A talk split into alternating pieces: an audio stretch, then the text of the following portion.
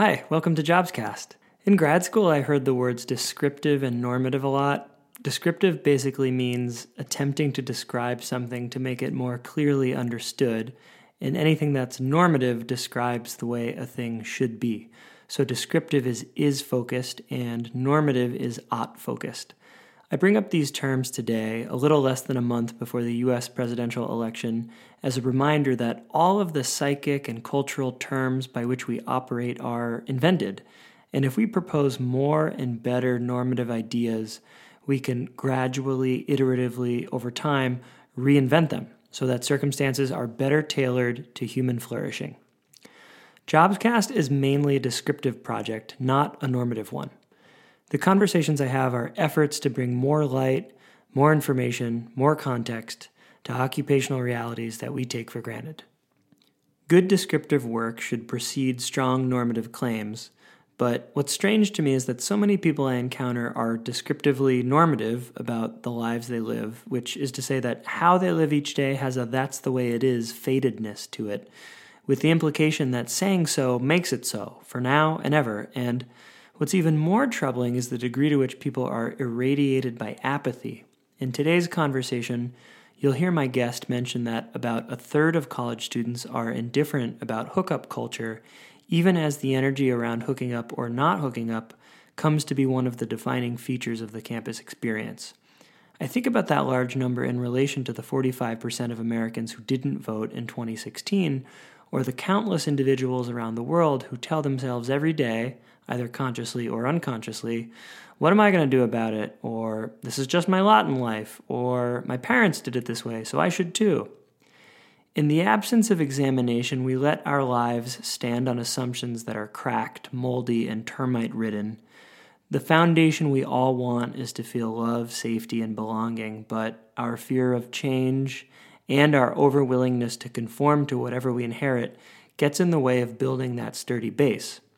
In order to do good work well for the right reasons, to paraphrase the writer David Whyte, we need to enhance our capacity to describe the ways in which life is suboptimally structured and introduce new norms that don't lead to us breaking our own hearts.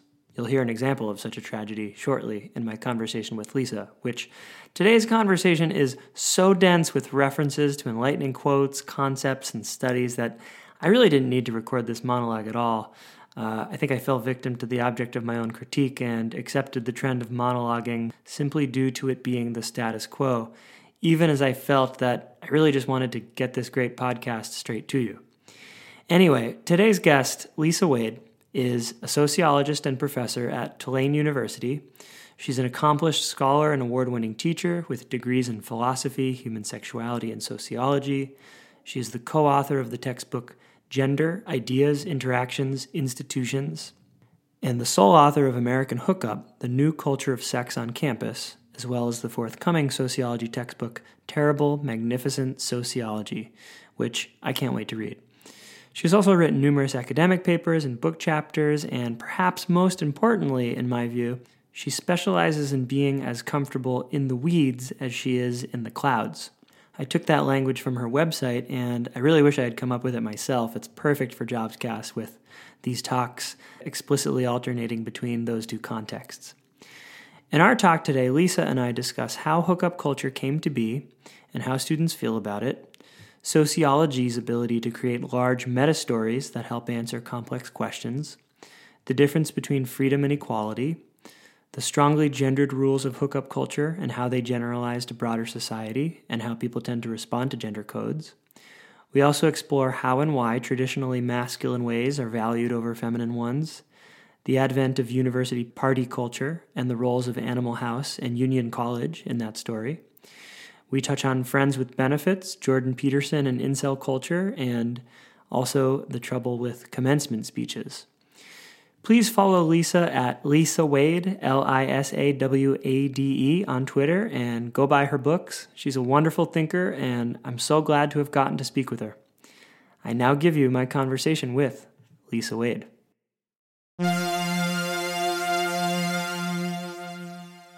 Lisa, thanks for being a part of JobsCast. Well, thank you so much for having me. So, Lisa, if you would please tell listeners what hookup culture is how it came to be, and what drew you to this topic.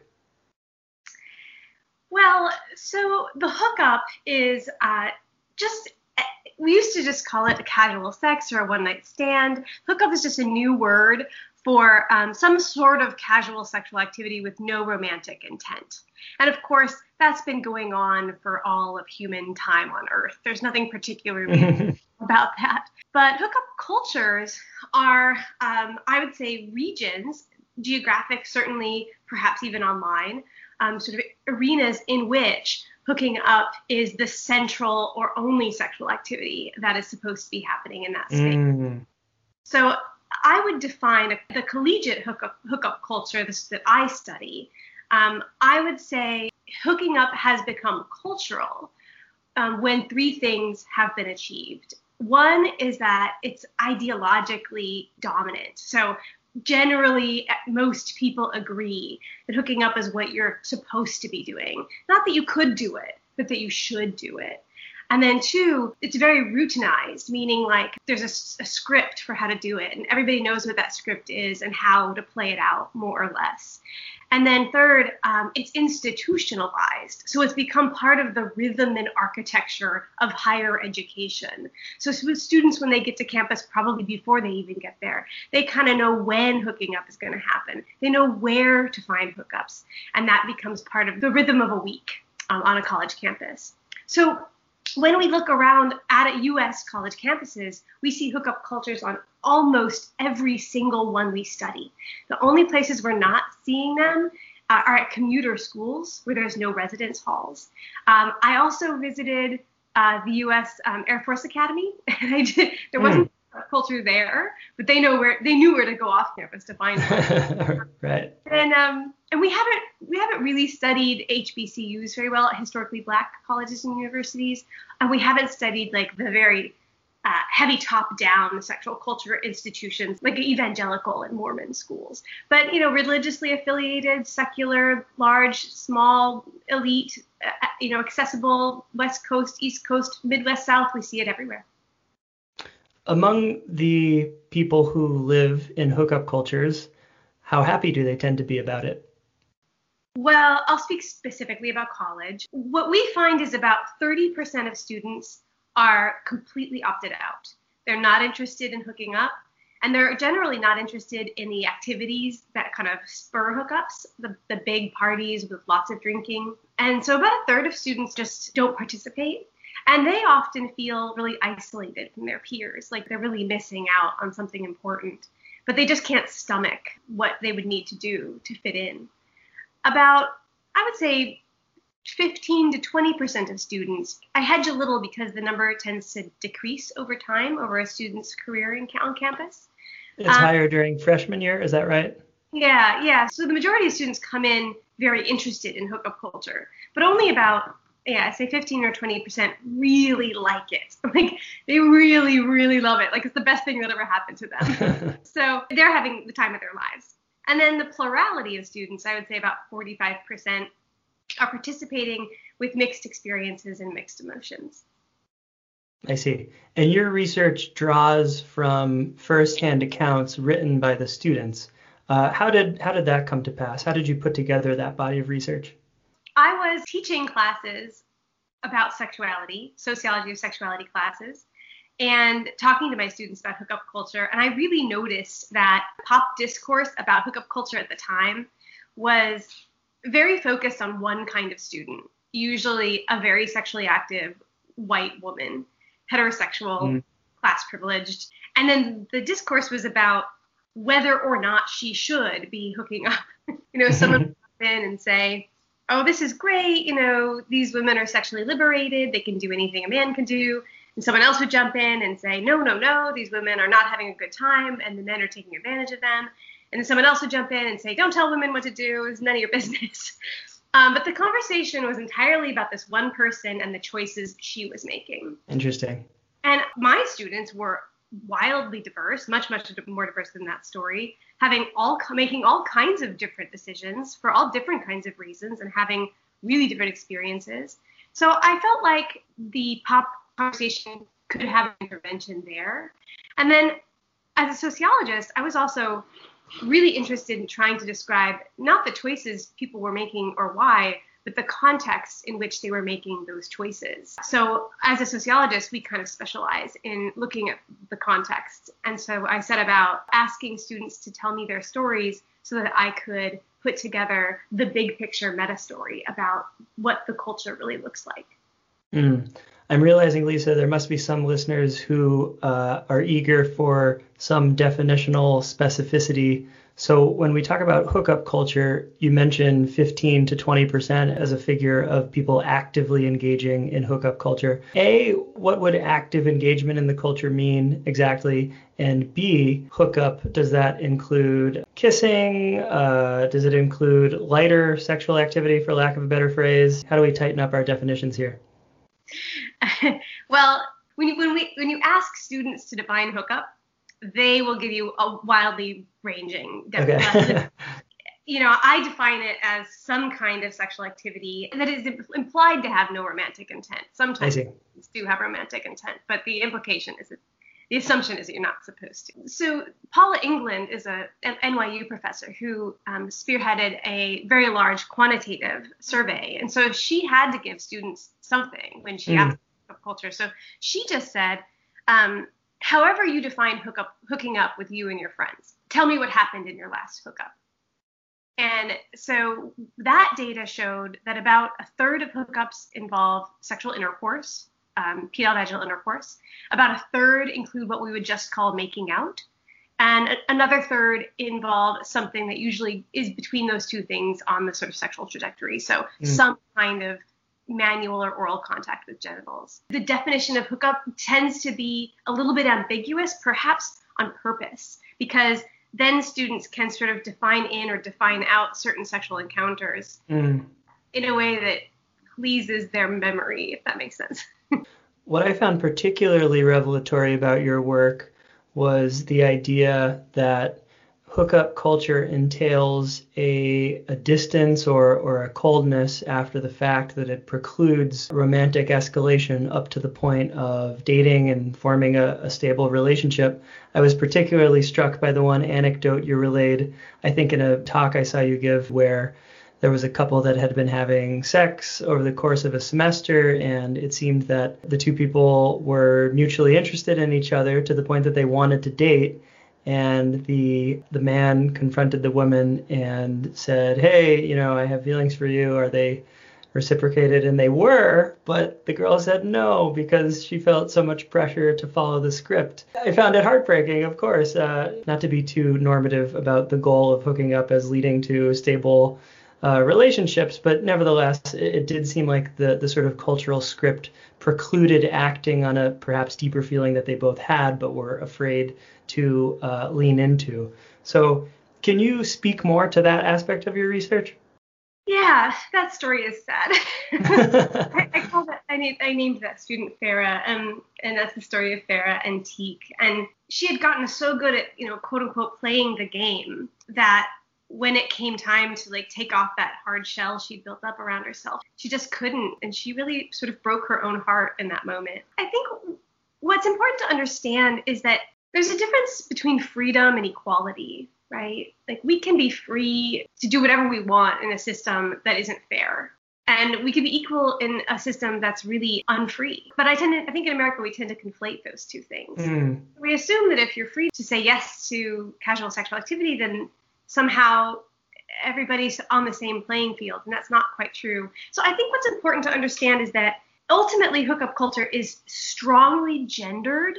Even though men and women are told to play by the same rules, the rules themselves are strongly gendered and mm-hmm. still rife with this really intense misogyny. So, if casual sexual activity, if the hookup sounds like a stereotypically masculine approach to sex to you, then you'd be right. You know, this stereotypically masculine way of engaging with sex. And so then the stereotypically feminine way, right, would be wanting a, rela- a meaningful relationship, a sexually ex- exclusive, love based relationship that is centered around care and mutual interest and benevolence. So students, you know, we talk about men and women as opposite sexes. So students have learned to put these two kinds of sex in a binary where they're considered opposite There's hookup sex on one side and there's relationship sex on the other. And whatever relationship sex is, hookup sex is not supposed to be.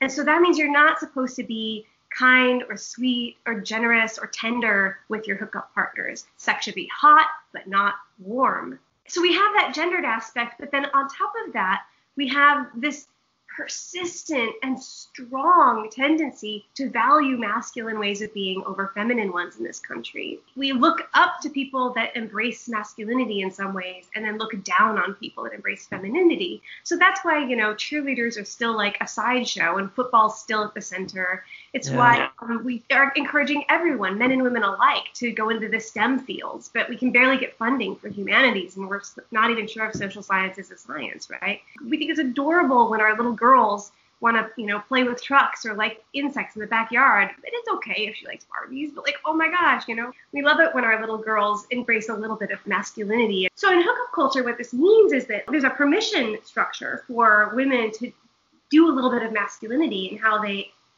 you know, engage with sexuality. But everybody now is looking down on anyone who makes the other decision, anyone who is acting in a feminine way around sexuality. So the worst thing you can get called in hookup culture isn't slut. It's desperate, clingy, mm. thirsty.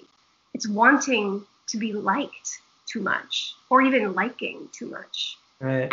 So that's why Farah said no because the alternative was to embrace this highly stigmatized approach to sexuality that she had spent many years trying to resist. Wow. Yeah. I'm thinking about this sort of preference falsification you're talking about in some cases where it seems like in their heart of hearts students may want to enter into a relationship but don't. Do you have any idea to what extent that might filter up into relationships among people in their say early to mid 20s? I mean, I'm just thinking anecdotally, I'm in my early 30s, so perhaps it, it filters up to that age range as well. I'm thinking about some friends I have who are single and who are on dating platforms and there's this really intricate song and dance where people want to project a certain image into the ether of the dating platform. Again, I think the fear of desperation is very salient there. I feel like everyone's profile is like, you know, looking for something casual. Uh, and like the limited free time that I'll give to relationships after work, when in fact, when you you know talk to your friends intimately, they really, really want to be in a relationship. So I, I see a link here. What do you think about that? So I'll give you two answers. Great. On the one hand, I don't think hookup culture, even even students who really embrace it, I don't think it's gonna have terrible long-term consequences where they're incapable of being in a loving, attached relationship as adults. Great. It might um, not be as bad as social media. yeah. So attachment traumas generally happen to young people. So even if they're having some attachment traumatic experiences in college, those things usually don't have these like deep, long lasting psychological um, outcomes. And historically, people didn't form monogamous romantic relationships prior to marriage. That's actually completely unprecedented in American history until the 1950s when young people invented going steady. Um, yeah, that's a great point. Yeah, so it, it might, might be that young people today are learning relationship skills a little bit later, but only later compared to our recent history. That said, I don't think America is a hookup culture, but I do think that the hookup script has escaped college campuses and kind of run rampant. Yeah. and we could talk about how that happened. I did do um, interviews with 20 students after they had graduated from college. So I first gathered data from them when they were first year students in college. That was my first wave of data. And then I was able to follow up with them in their first year out of college. And what they said was that they felt like the hookup script and the dating script were both sitting out in the world side by side, right? And they had opposite instructions for how to proceed. So the hookup script is like, don't text back for three days right? right. the dating script is like, you know, be open and generous and responsive. And the dating script is, you know, get to know one another and decide whether or not you're sexually and romantically compatible after that. And the hookup is the opposite of that, right? right. Um, have sexual encounters and then decide if you're and and so any so they're kind of um, these competing logics. And students felt like they were never quite sure what script the other person was following or when they might flip the script on them. Mm, that's so interesting. One of my students said she felt like there was no ground beneath her feet. She just didn't know how to get her balance with people. Yeah. Yeah, it, it really feels like that feeling is often shared on either side of the screen. Do you have any recommendations how young people can perhaps figure out which script they're operating from? Oh, of course. I mean, that's simple. just, just ask. yeah, it's, it's, just communication. Right. It's, it's simple but terrifying, right? So. right, right. Classic, easier said than done. Yeah, yeah, yeah. So um, if what one wants is to know what the other person wants, the quickest way to do that is to say what you want and then ask and keep that line of communication open, which of course is much, much harder said than done, but totally worth it. Right. I agree. Lisa, this conversation is unfolding within the framework of JobsCast. So I want to ask you what you think the job of students is, and perhaps you, you would even object to that framing. I'll just say that I feel like there's this perhaps facile binary where some people may think that it's the job of students to get good grades, and that is synonymous with preparing to get a good job good typically defined as lucrative and other people may say that in liberal arts colleges in particular you know the job of students is to equip themselves with the skills and strategies and and even dare i say moral wisdom to be good people. And i guess ideally maybe a, a four-year college experience in america could do all of those things. That would be a tall order. What would you say is is the job of students in college students take all of those things very seriously. I think they're also getting a competing message to that. Uh, there was a study of um, of the kind of glossy pamphlets that colleges send out to kind of recruit students to. And they great idea for a study. yeah, they sampled all kinds of different schools, and only 50% of the pamphlets had a single person of a student studying. Wow. and I'm sure you can imagine it. You know, Absolutely, yeah. People sitting out in the grass on the quad, spending time in whatever recreation areas they had, and uh, generally just having a good time. And unlike a car commercial where maybe you're driving in the mountains with a beautiful family, which won't come to pass if you buy the given car, if you do actually buy the tuition, you can be in that same beautiful quad living your life. So it's interesting how there is a, a sort of compelling aspect to uh, realizing your dreams with that kind of advertising. Mm-hmm. And a lot of the messages that students get, even from their family members, if their family members have been to college or not, is that college should be the time of your life because it's your last hurrah, right, before becoming an adult. And students tend to, the media, of course, um, the media is if you watch any television or movie about college life, you'll see very little studying and not a lot of classroom time, um, but plenty of partying most of the time and social life and dra- drama around relationships and friendships. So I think that in American culture, college students, particularly, specifically traditional age college students who are living on campus, feel like it's their job to try to have the best time of their life. Mm. Would you say that that has remained true since Animal House came out in the 70s? Animal House, that's such an interesting story. So, Animal House 1978 is when it came out. It rescued Greek life from history because after Vietnam War and the GI Bill was passed, or the, the Vietnam vets were going to, to um, to college on the GI Bill, and the fraternities were like, "Hey, Vietnam vets, come join our fraternity. We'll, we'll haze you." And the Vietnam vets were like, "What?" And there was just generally like in the 60s and 70s this non-joining, non-conformist culture, and Greek life was really starting to decline in popularity. And then Animal House just revives it, and people still, young people still know that movie after that movie, I think it was University of Oregon or Oregon, or Oregon State. So I think it was one of those that um, where they filmed it. They started advertising, "Come here to go to college. This is where Animal House was filmed." There was a study recently that showed students Animal House and demonstrated that after they watched the movie, they were more inclined to want to drink and do drugs in college. So it really did have this like powerful cultural impact. So interesting. Let's back up 100 years before Animal House to the seeds of higher education in America and how Union College changed that paradigm. yeah. So, okay. So, where did we get the idea that college was supposed to be a good time? Why don't we have the idea that it should be more like a place where you just do an incredible amount of studying and work on the quality of your mind, right? So, early, early colleges in the United States during the colonial era, we're talking about, you know, 1700s, these schools were really um, places where young middle class men went to become ministers. They were very religious. There was there was very rigid schedules, church in the morning, church in the evening, much studying of many boring things in the middle. Students when to get up, when to go to bed, what to eat, what to wear, how to cut their hair.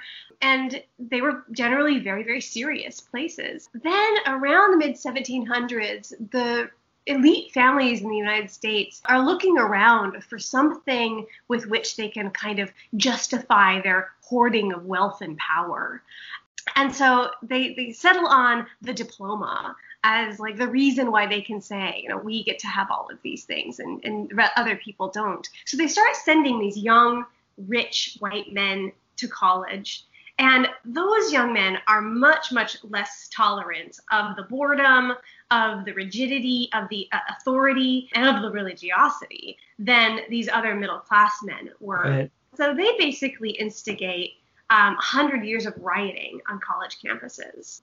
and not like, you, as we think of it now, like really cleverly worded signs or something. But no, I mean, they all had firearms. Jeez, wow. shoot out the all the windows of all the campus buildings. They would get barrels, fill them with tar, and set them on fire and roll them across the quad. They would play their trumpets all night long and outside of the faculty couldn't sleep. I mean, people like lost and lost eyes, and you know there was um, some deaths, and so campuses were having to bring in local militias to like get down these uh, riots. And so they're like, this is a real problem. uh, what are we going to do? And so the college presidents all get together and they agree amongst themselves that they're going to start expelling rioters. And if they expel a rioter, other campuses won't let them in. So if you get expelled, that you're done in higher education, basically. And they all agree that they're going to do that, and they do. And some schools expel up to 50% of their student body at a time, just like really massive expulsions. Uh, and um, one president, that's Union College in Schenectady, New York, one guy decides that he's not going to go by this pact. And he admits all of these rich kids into his school. And that is where um, the very first social fraternity is formed. Mm. So it's formed specifically by these young, rich, rebellious white men. And so the social fraternity from the very beginning is this place where you kind of give a middle finger to authority and you try to wrest as much fun out of college as you can. And over time, that way of doing college becomes the dominant way of doing college. In some ways, every student that goes to campus these days is pressured to try to be the fraternity man of yeah. 1950.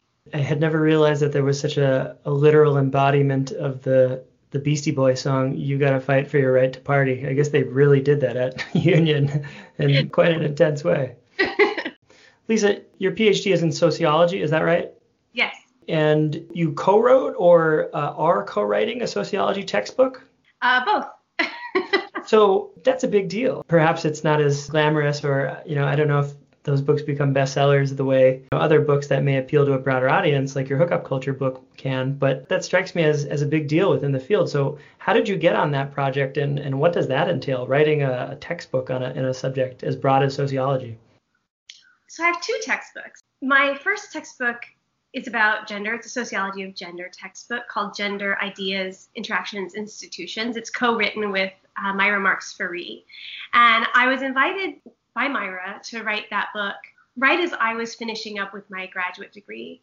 Our publisher had been asking Myra to write this book for a decade. Oh, wow. And, uh, she finally decided that the two of us would be a good team. So we wrote that book together. And then coming soon, it's in design copy editing now. I have an intro to sociology textbook that I have written solo. And that book is um, going to be titled terrible, magnificent sociology. Um, Great title and congratulations. Thank you. It, it's based on a, a, quote by a famous sociologist where he says that um, in many ways, sociology is a terrible lesson, and in many ways, it's a magnificent one because you learn a lot of discomforting things, but you also learn how the world really works, which is incredibly empowering. Anyhow, so my goal with my textbooks is to make sociology feel as real as anything in your life. I, I want my textbooks to be absolutely gripping, riveting, emotionally a roller coaster. Because I, I really truly believe that sociology is a window into reality that can be so compelling, and there's no excuse for it being otherwise. I really love that. That speaks to one of my core interests in doing this podcast, where I had a feeling after finishing up uh, a master's program in human development and psychology and being ensconced in so much deep and, and wonderful academic writing that it was deep and wonderful, but not always so easily readable and translatable to to a wider audience, and also wasn't leveraging the tools of literature and, as you say, um, activating us and challenging us emotionally, uh, and really making us want to read. I mean, I, I don't think that there's anything inherent in the nature of a textbook that prevents it from being a, a page turner, so to speak, a book that one is you know eager to dive back into and, and keep reading. So I think that's awesome. Uh, kudos to you for doing that. Thank you. One of the reasons I wanted to write American Hookup, other than I felt like the story needed to be told, was because I wanted an occasion to become a better writer. And I knew if I was writing to a general audience, I would really have to step up my game.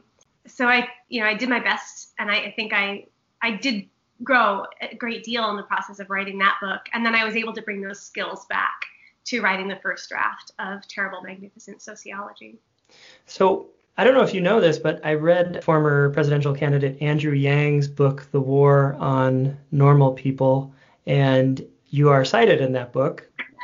yeah, he he uh, he quotes your research on one third of. Correct me. Was it a third of uh, relationships on college campuses or in general that were traumatic?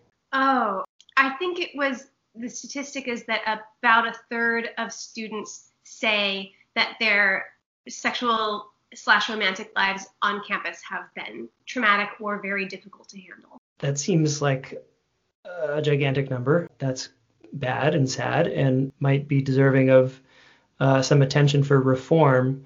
So when we think about reform and you think about what can be done to minimize some of the deleterious effects of hookup culture, what are some ideas you have about bottom up reform? So, students getting together and having open dialogue about what they like and what they don't like about this sort of inherited culture and what they could potentially change about it. And then also from the top down, what are universities and administrations uh, doing about it? So, let me contextualize that number a bit. So, if a third are reporting that, but remember that another third are not participating in hookup culture at all. Mm-hmm. So that would suggest that either 60% either aren't participating at all or are having some quite bad experiences. And recall that, like I said, only about 15 to 20% of students are really having a wonderful time. The truth is that the vast majority of students on campus want something different. And if you dig down from there, they want all kinds of different things. You know, some of them want to experiment with polyamory. Some of them would love friends with benefits relationships, which are really hard to form in hookup culture because you're not supposed to be friendly with the people you're hooking up with. Some of them want um, what we would call like the traditional dating relationship where you pr- profess love to one another and are at least um, monogamous for now. Some people would like something more akin to a more religious sort of courtship, and some students want to just be left alone to study. There's a lot of interest in experimenting with different ways of being sexual or with same sex desire. I mean, any desire you can imagine. There are mm-hmm. people on campus that have it. So all the potential is already there to really break up hookup culture and start to build up alternative sexual cultures on campus that could coexist and compete with hookup culture. Now, from the bottom up, the hard part is that the only way to do that is for students to start having conversations with one another and finding out what each other wants. And again, as we talked about, that's the scariest thing, right? What you truly desire is terrifying. But I really think we have this phrase pluralistic ignorance That's when a vast majority of a population misrecognizes its own reality. So, because we have this really stigmatization of anything that's not hooking up, students generally don't share with people outside of their immediate friend group what they really want. And so there's this misimpression that everybody just wants to hook up. So any any given student does have the power of just being honest and starting conversations and seeing if they can find like-minded people to build up these alternative little bubbles of culture. From the top down, what colleges really need to do is even the playing field. So right now on most college campuses, it's either fraternities or fraternity like organizations that tend to dominate the social sexual space on campus. On a campus with fraternities, think about how this works. You are 18 years old, you arrive on campus, you're told that you're supposed to be drinking heavily in order to be having a good time on campus. Yep. So, where do you go to drink? You're not allowed to drink in the bars, or you, you need a fake ID, which is maybe expensive and maybe scary, and maybe you're not willing to take the risk of getting caught. You're not allowed to drink in the dorms, at least not in a raucous way.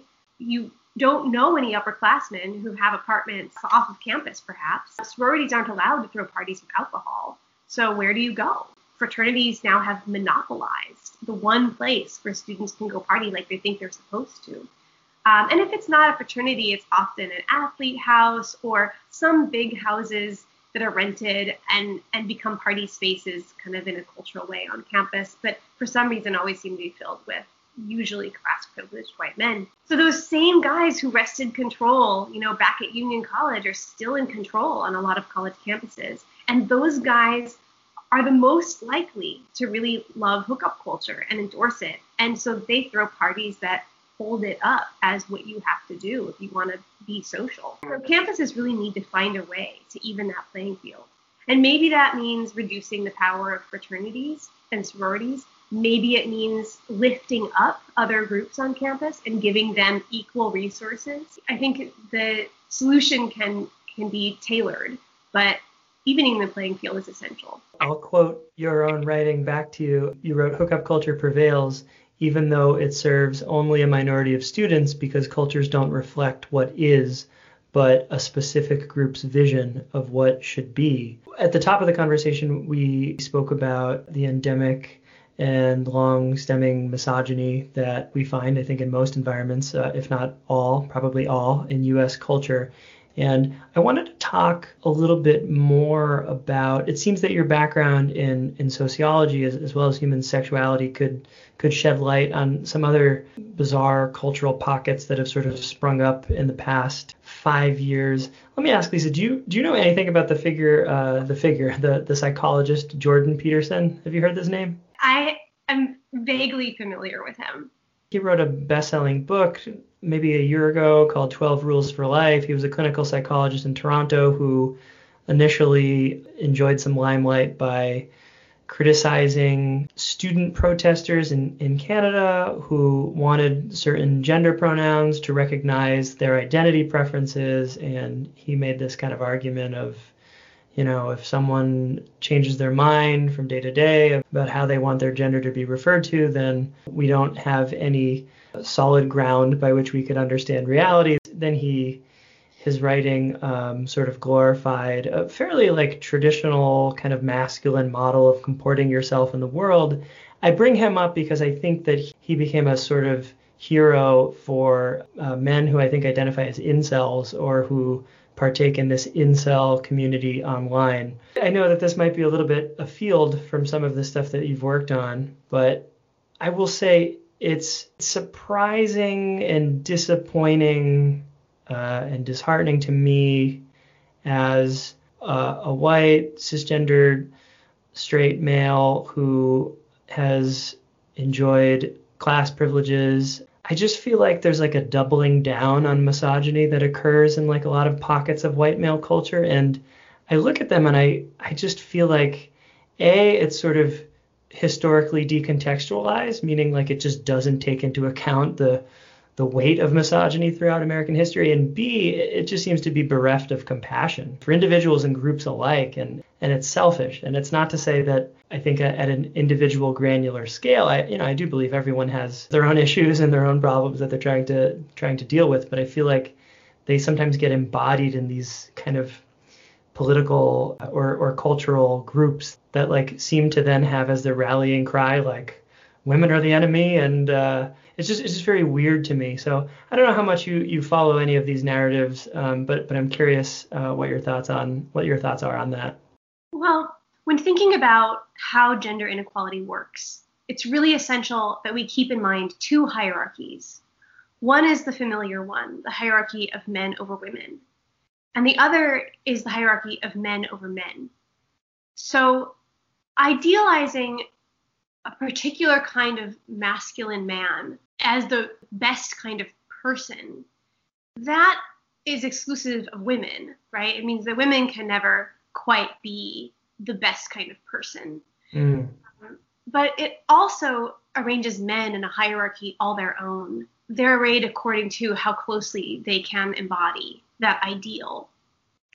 And there's a lot of men who end up falling far down on that hierarchy. Maybe they're not, they're too feminine. Maybe they are working class or poor. And so, you know, maybe they're just, they're dorks and they just can't do that, like, kind of confidence, that social confidence and interaction. Mm that is demanded for whatever reason. But what's interesting about that is that it's often the men at the bottom of that hierarchy that are the most um, vocal about protecting it. And that's because yeah. they're in a precarious position. They're at the bottom of the masculine hierarchy, but if we destroy gender inequality, then they have really lost the one thing they have, which is that they're better than women. What this does to men that it doesn't do to women is that it, it creates a box in which men, men have to live in that is getting smaller and smaller and squeezing them down more and more. So we, we, you know, we can talk about gender stereotypes and what's masculine and what's feminine and how men are expected to do masculinity and women femininity. But in reality, because we value masculinity over femininity, we let women do all kinds of masculinity. Now they're not allowed to not do femininity, but they still can you know, do all kinds of masculine things. They can play sports, they can become lawyers, they can be ambitious, competitive. You know, we're cool with that. Um, but men can't embrace femininity into their personalities the way women can because it falls, it, they come down on that hierarchy and it threatens masculinity's priority over femininity. And as women embrace more and more things that are masculine, men have to flee them because they're mm feminized. So when occupation, when women start going into occupations in certain numbers, men stop going into it. When women start, you know, liking certain social activities, men have to leave them. And so their box is getting smaller and smaller. But they're more and more eager to protect the boundaries of that box because they may not be allowed to do many things, but they do have dominance over the good stuff, right? The stuff that gets you money and power and esteem. So Heidi Hartmann wrote, she's a political scientist, and she said this amazing line once. She said, um, men have more to lose than their chains. they would rather stay trapped in that box than give up their privilege. That's a great quote. Yeah. It seems obligatory to ask you a COVID question these days. what what have you been gleaning, if anything, about how the pandemic has affected hookup culture? Tell you what. So I do have a plan to start collecting data on this, but I haven't yet. Um, okay. So what I'm going to say is going to be based on speculation and just the few conversations with students I've been able to get. Noted. Um, my sense is that the virus, that students are going to react to the virus just the same way Americans have, which is in wildly disparate ways. so I think probably what we're going to see on campus is greater polarization between those students that feel isolated and like they can't participate in the big social activities and students that are inclined that were inclined to be reckless before still being inclined to be reckless now right? Yeah. I think we would be seeing even greater polarization. The recklessness may be even more extreme and the isolation even more so. At the same time there's this way in which the moral valence is being flipped so whereas before the virus, I think the isolated students would often say, you know, I don't want to do that, but I wish I did because I know that's how I'm supposed to be acting. And I don't know why I don't like hookups or why I can't be casual about sex, but I just can't. You know, I don't know what's wrong with me. So those students would often blame themselves for not wanting to participate in the quote unquote right way to do college. Uh, but now, those students who are being more reckless and having those parties, you know, in violation of health advice, we can say they're doing the wrong thing, right, in a new way that couldn't be said before. So I kind of wonder what does the moral battlefield look like right now on campus? And so, what are the debates and even arguments amongst young people looking like? I don't know, but that's one of my questions. Yeah, that's super interesting. It also makes me curious about universities where Greek life is a prominent part of the culture. I know with universities having phased in plans and some schools doing freshmen and seniors only, and some schools 40% of students on campus, and each school doing it uh, its own way. I wonder too if there's a sort of party vacuum created by uh, an absence of these packed Greek houses, and and how a how students are getting alcohol then if that's what they want, and and b what other perhaps organic alternatives to going there are popping up. A lot of uh, I'd be very interested once you once you do some research to see what you come up with on that front. I do have an optimistic read, and Great. and that is that is one right. So if colleges ban these big parties, and then those students who have traditionally held power on campus by being able to throw them are losing power, and that creates a power vacuum. And mm. then what could happen in response to that is a more egalitarian distribution of who gets to control social and sexual life on campus, at least in the short term. I also wonder sociologists differentiate between what we call settled and unsettled times. And in settled times, you don't really reflect a lot on why you do what you do or why you think what you think. Those are times when life is just going along as it normally does and it's quite predictable. And yesterday is more or less like, you know, today and so on. Mm-hmm. Um, unsettled times are when things around you are changing so rapidly or they're so disrupted that um, your old habits maybe don't uh, even apply anymore and your old values seem out of place. And so you have to start thinking really hard about what you want and who you want to be and what is the right way to behave. So this is definitely an unsettled time for all of us. And it may give students this kind of opportunity to reflect more deeply about what they want. And I really don't know what's going to come out of that. You know, we're all doing this. But for young people, especially, I think it could be such a life altering experience. So they may come out of this being like, hey, you got to grab life by the horns. You never know when like it's all going to come slamming down on you and you might as well go out tonight because tomorrow could be stay at home order, you know. So it could could make some students into much more like short-term thinkers and get your experiences right now while you can kind of folks. Or it may make them think, oh my gosh, I really need to focus on what's really important and meaningful in life. And I need to start building up meaningful connections with other people because they could be taken away or they may need to be sustained over really really challenging circumstances or both right we could have both of this generation kind of embracing both of those things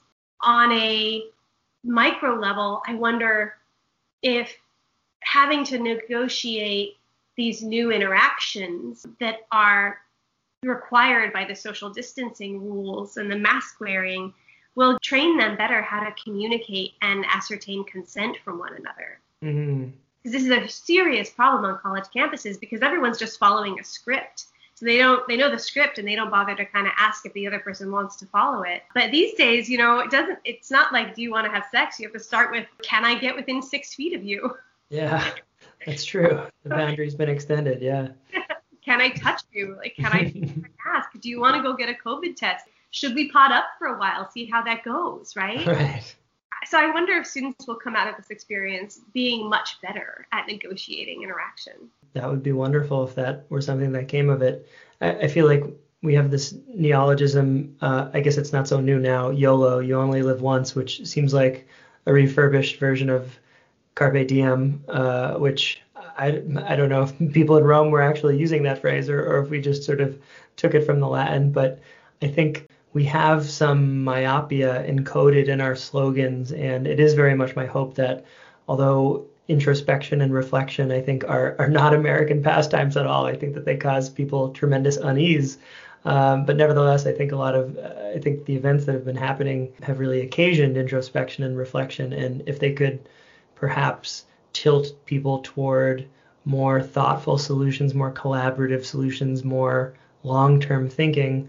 And from my view, we could really use a lot of a lot of those skills in individuals and and groups. So I'm going to hope for it. In our preliminary call we had a few weeks ago, we we talked a little bit about uh, about what I'm touching on here, about how some of our sort of values and these bequeathed notions of how to live life find their ways into cliches, or I guess the cliches carry the bequeathals. And one of them is do what you love. We hear this in commencement addresses where perhaps most famously Steve Jobs, you know, talked about this. I think that was at Stanford. And you and I sort of commiserated with each other that we feel that this is mostly nonsense. Find a job, uh, uh, do what do what you love, or I should say more specifically, finding a job that you that you love. And it's it's not to be defeatist or pessimistic. It's not to say don't follow what you're interested in, but it's just to bring an awareness to the corporate structures that a lot of young people find their ways into. And there is often hierarchy and being at the bottom of a hierarchy sometimes weeks after the the triumphant uh, commencement speech. And then you know you're at the bottom of the totem pole. You're most likely not doing something that lights your passion and makes you spring out of bed in the morning uh, with a huge grin on your face. So I'm curious to hear you speak more to this idea. While, while again, I, don't want to sound so gloomy and have students think uh, that they shouldn't work at all. I want to, you know, inject perhaps more realism in, into this conversation about what might be expected for students in terms of jobs uh, after they complete the job of being a student. Uh, what would you say on this point? Well, I counsel or mentor a lot of students as they're finishing up their four year degree and thinking about what to do next. And I see a lot of stress around what to do next. You know, we have this question in our culture what are you going to do with your life? Oh my goodness gracious. What a question, yeah. what are you going to do with your life? Oh, who are figure you? out what clothing I'm wearing tomorrow before I answer that question. yeah, like what do you do? Which we all know means our job, right? Who are you going to be? There is this incredible pressure to like figure out where in this vast machinery of division of labor that our society has become to insert ourselves. And students are generally looking for like the one thing they were quote meant to do, speaking of another cliche. And I just think it's such a cruel thing to ask a 22 year old to try to figure out. and generally, the advice I give them is that in reality, they have probably a hundred incredibly happy futures in front of them. And they don't have to find the best one, they just have to find any one of those. And they're going to have a really happy life. And I think that's just a really important message for all of us probably to hear. There are so many pathways we can take. I completely agree. And I'm glad that you you extended it beyond the bounds of the newly minted degree holders. I think to the extent that one can identify the agency they have in their life to do something new and, and to make a change, then go for it. As I land on a cliche myself here, go for it. well, Lisa, this has been a great conversation. Thank you so much for your time and thanks for the for the wonderful research you do uh, I hope that we can connect in, in the future. And uh, just thanks again for your time and sharing your expertise with us today. It's been a real pleasure talking to you. Thank you. Take care, Lisa. Bye bye.